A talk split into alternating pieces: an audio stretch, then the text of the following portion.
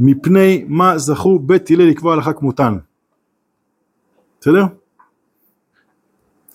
א', מפני שנוחים הם, ועלובים הם, ושונים דבריהם דברי בית- שמאי, ולא אלה שמקדימים דברי בית שמאי לדבריהם. כי אותה ששננו, מי שהיה יושב רבו בסוכה ושוכנה בתוך הבית בית שמאי ופסולים לבית הלל מכשירים, אמרו בית הלל בית שמאי, הגמרא לא מסיימת את זה, אבל אה, כאן זה סוף החוד, הסיפור לא נגמר. אמרו בית הלל בית שמאי, לא כך היה מעשה, שהלכו זקנים בית שמאי ותקנים בית הלל וקט רבי יוחנן בן החורני, ומה שכתוב שם שדווקא הם החזירו להם, אמרו להם מה פתאום, אם כך עשיתם אז לא יצאתם ידי חובת סוכה. מי שמכיר, בכל אופן יש פה שלושה עקרונות חשובים לשאלה מפני מה זכו בית הלל לקבוע הלכה כמותן. לא, הסיפור שהוא מביא פה דווקא הלכה כבית שמאי, לא, אז, אז צריך לדון על זה שם באמת, ואף על פי כן הנושא שם הוא לא מצד האם פסקו, אלא מצד זה ש, אה, שהם הקדימו דבריהם. אני חושב שהנ- שהנושא הוא הקדימו. אבל צריך לפתוח באמת, אני, נראה לי שזה באמת לא קשור להכל. בכל אופן, לעניין השאלה עצמה, מפני מה זכו, נכון, באופן פשוט אנחנו היינו חושבים, שבכל מחלוקת אה, בודקים מה יותר נכון, ופוסקים כל מי שיותר נכון. מה רואים פה לפי מה שכתוב? מה זה מפני מה זכו בית הלל לקבוע הלכה כמותם? זה אומר שהם אמרו את מה שהם חשבו, וההלכה נקבעה כמותם לא דווקא בגלל שזה יותר נכון מבחינת הסוגיה עצמה. מסכימים שזה מה שאפשר לדייק פה? מה זה אומר שקבעו הלכה כמותם? זה אומר ששניים דנו בהרבה נושאים, נכון שיש מגמה אצל כל אחד. אף על פי כן היו מקרים שלכאורה היה אולי סיבה לפסוק כמו בית שמאי מבחינת ההבנה הנקודתית, אבל באופן גורף, חוץ מיוצא דופן, בעצם נפסקה הלכה כבית הלל. בסדר? מסכימים שזה מה שיוצא שכתוב פה? מפני מה זכו בית הלל לקבוע הלכה כמותן. זה לא מפני מה זכו בית הלל לצלוף את דברי ההלכה. ככה צריך להיות כתוב אילו תמיד בית הלל חשבו את מה שנכון נקודתית. מקבלים את הדיוק? בסדר? תשובה, או שלוש תשובות בעצם, מפני שנוחים הם ועלובים הם ושונים דברי, דברי בית שמאי ולא שמקדימים דברי בית שמאי לדבריהם. בסדר? עכשיו זה שלושה דברים שבעצם, אמנם צריך אה, לברר מה זה עלובים הם, אבל זה נראה שזה שלושה דברים שקצת מראים על מכנה משותף אחד? של, אפשר ללכת על ענווה מצוין, בסדר? נכון באמת כתוב לעולם יהיה אדם ענוותן כהלל, בסדר? כלומר יש פה משהו, בואו נקרא לזה אולי, הולך עם זה טוב, מתחשב, נכון? אדם נוח זה אדם מתחשב?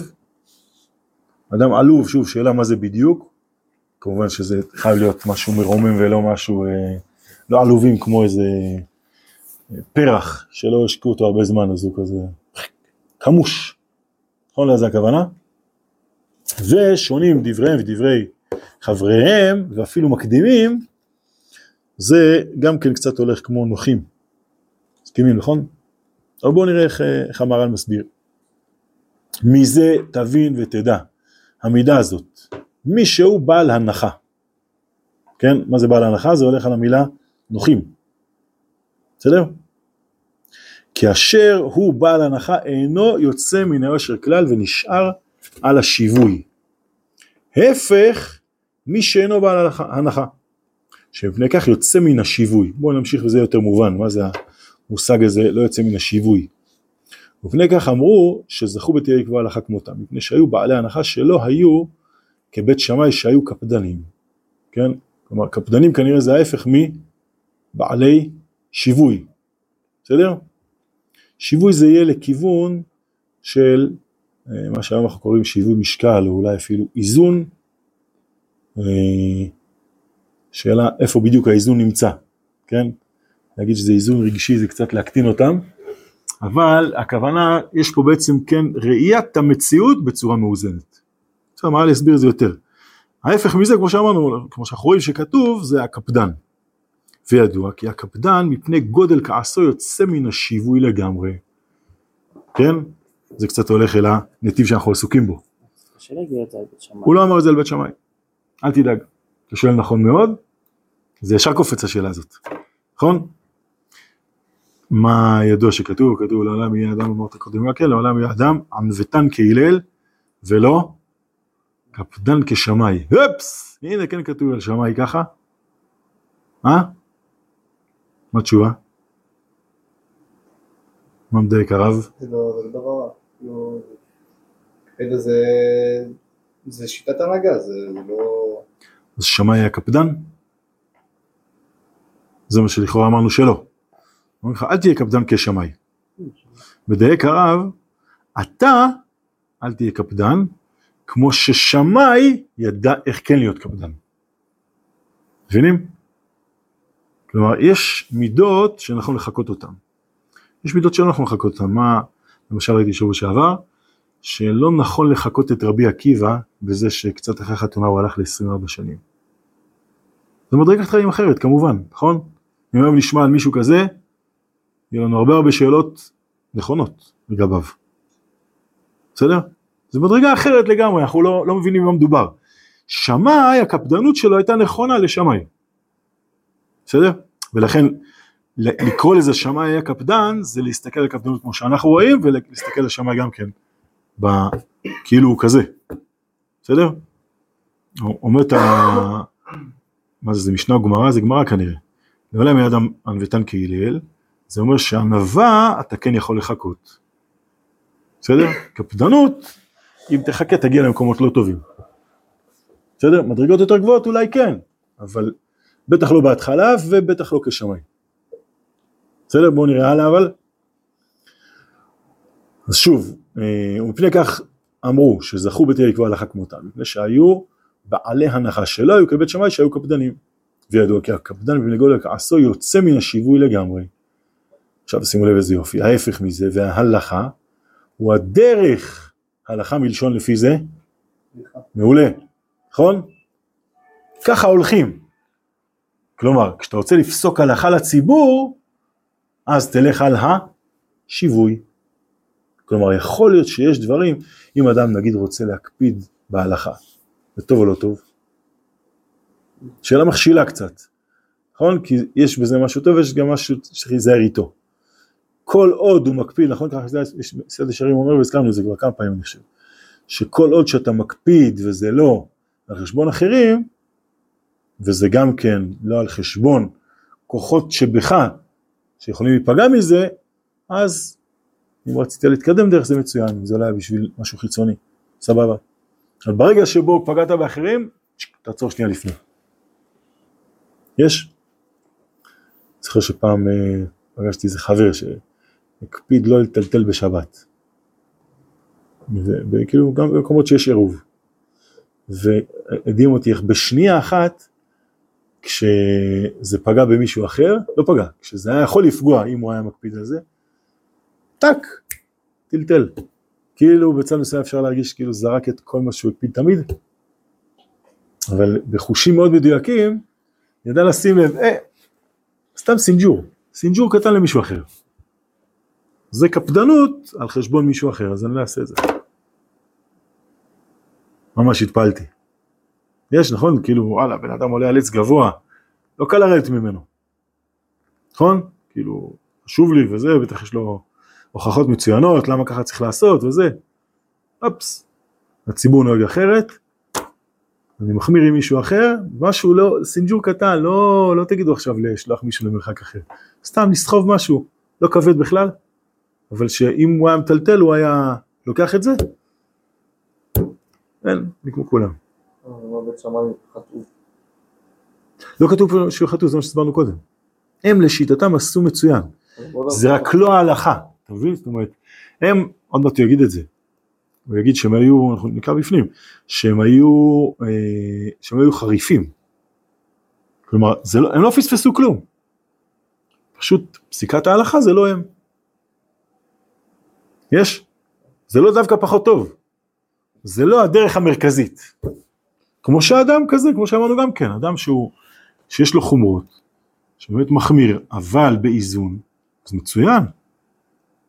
אבל אדרבה, איפה, איפה המסלול המרכזי? לא איתו. בסדר? אבל יכול להיות שהוא דבק באלוקים יותר מכולם. אז אולי אפשר באותה צורה לשאול איפה בית הלל הפסידו. הרי איפה שהעולם הולך, זה לא דווקא הדבקות הכי עליונה. נכון?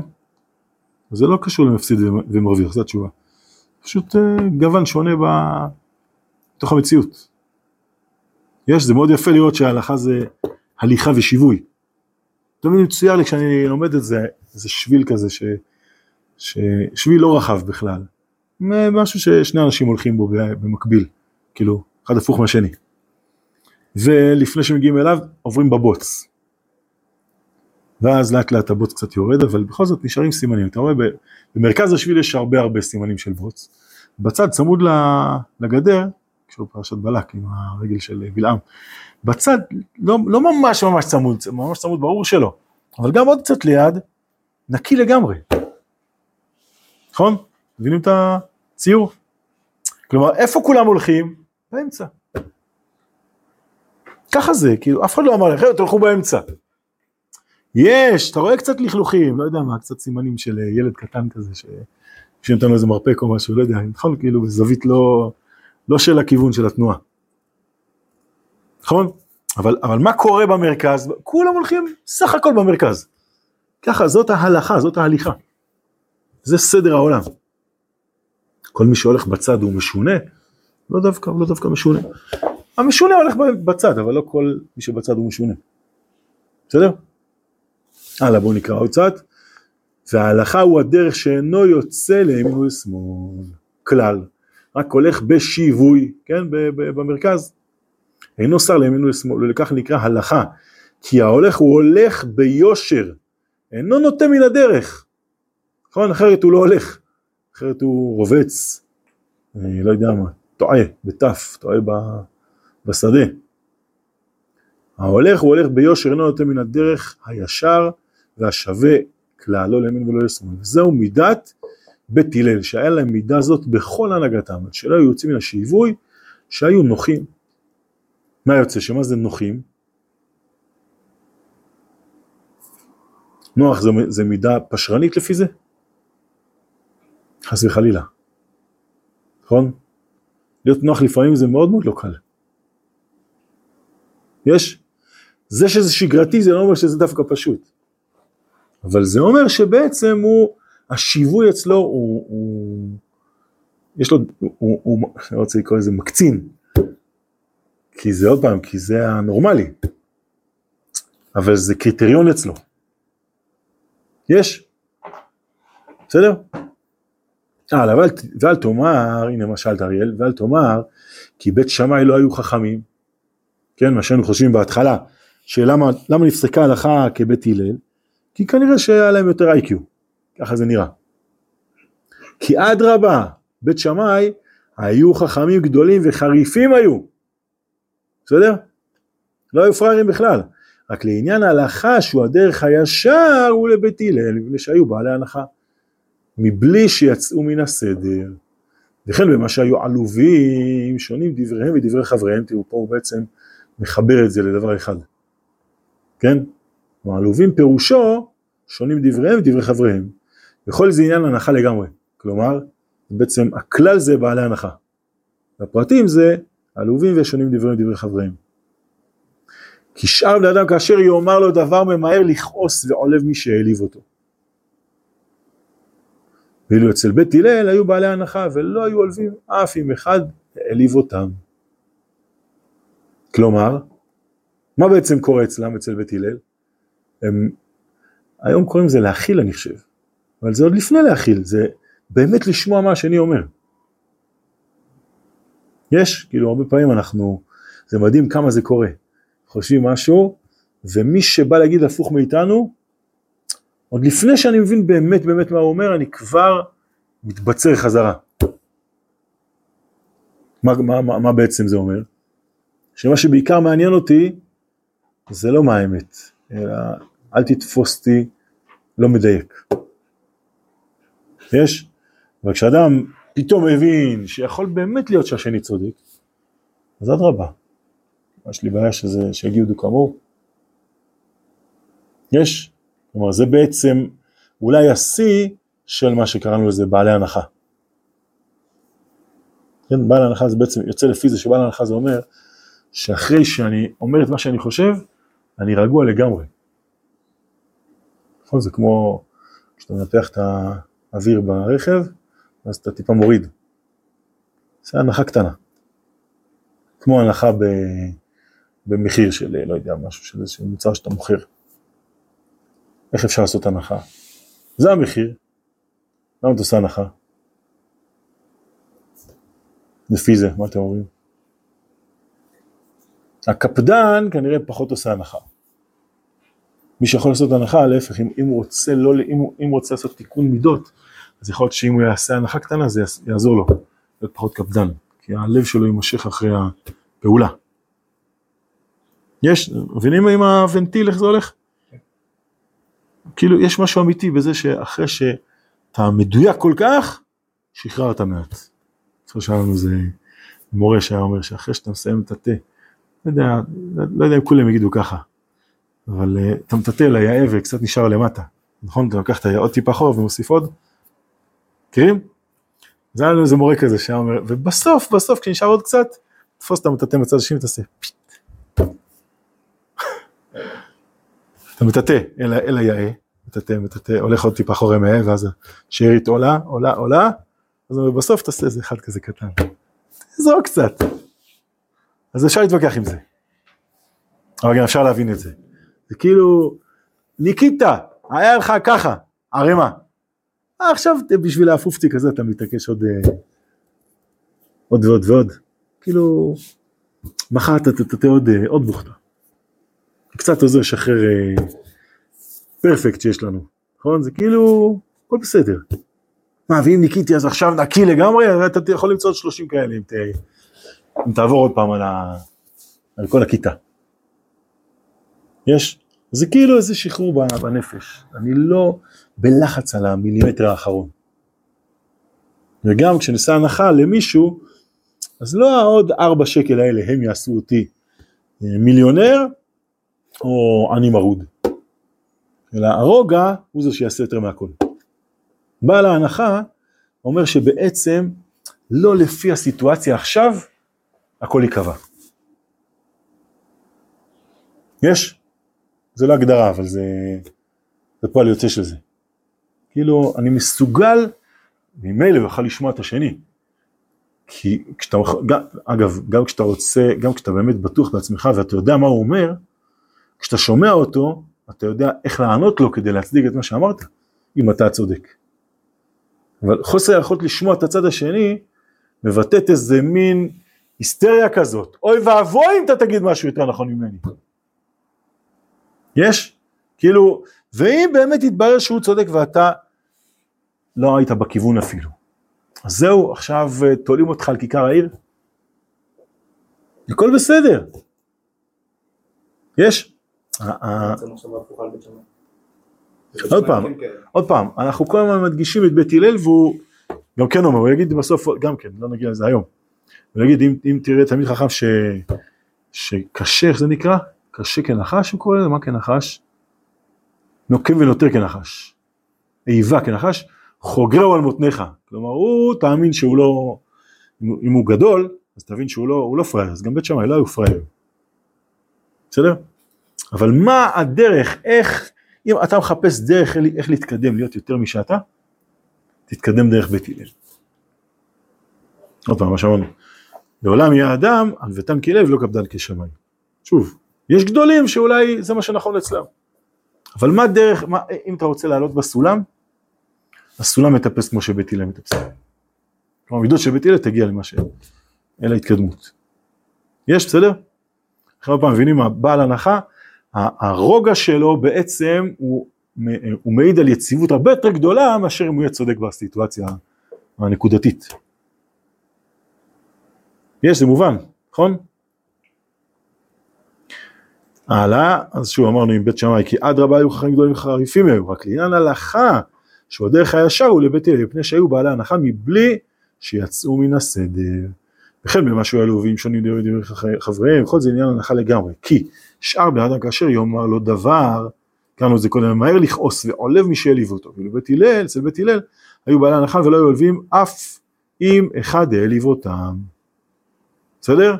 וכן מה שהיו שונים דברי דברי שמאי, היו לא שם מקדימים, דברי שמאי לדבריהם. כל עניין זה שהיו מסודרים במעשיהם ואינם מכת המתגברים על חבריהם. והם מכת המנצחים, כן? כשמישהו מחפש לנצח, זה אומר שבעצם בלי הניצחון הזה, כולם יודעים שהוא על הפנים.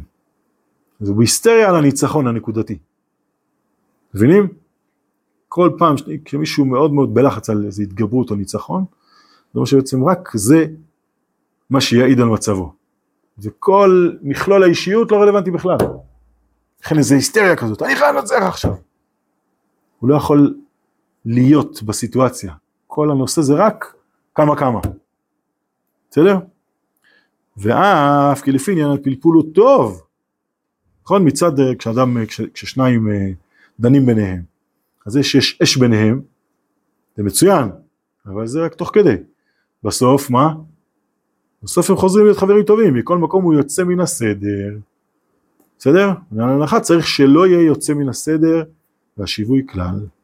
טוב, אנחנו צריכים לסיים, נעצור פה. נמשיך פעם הבאה.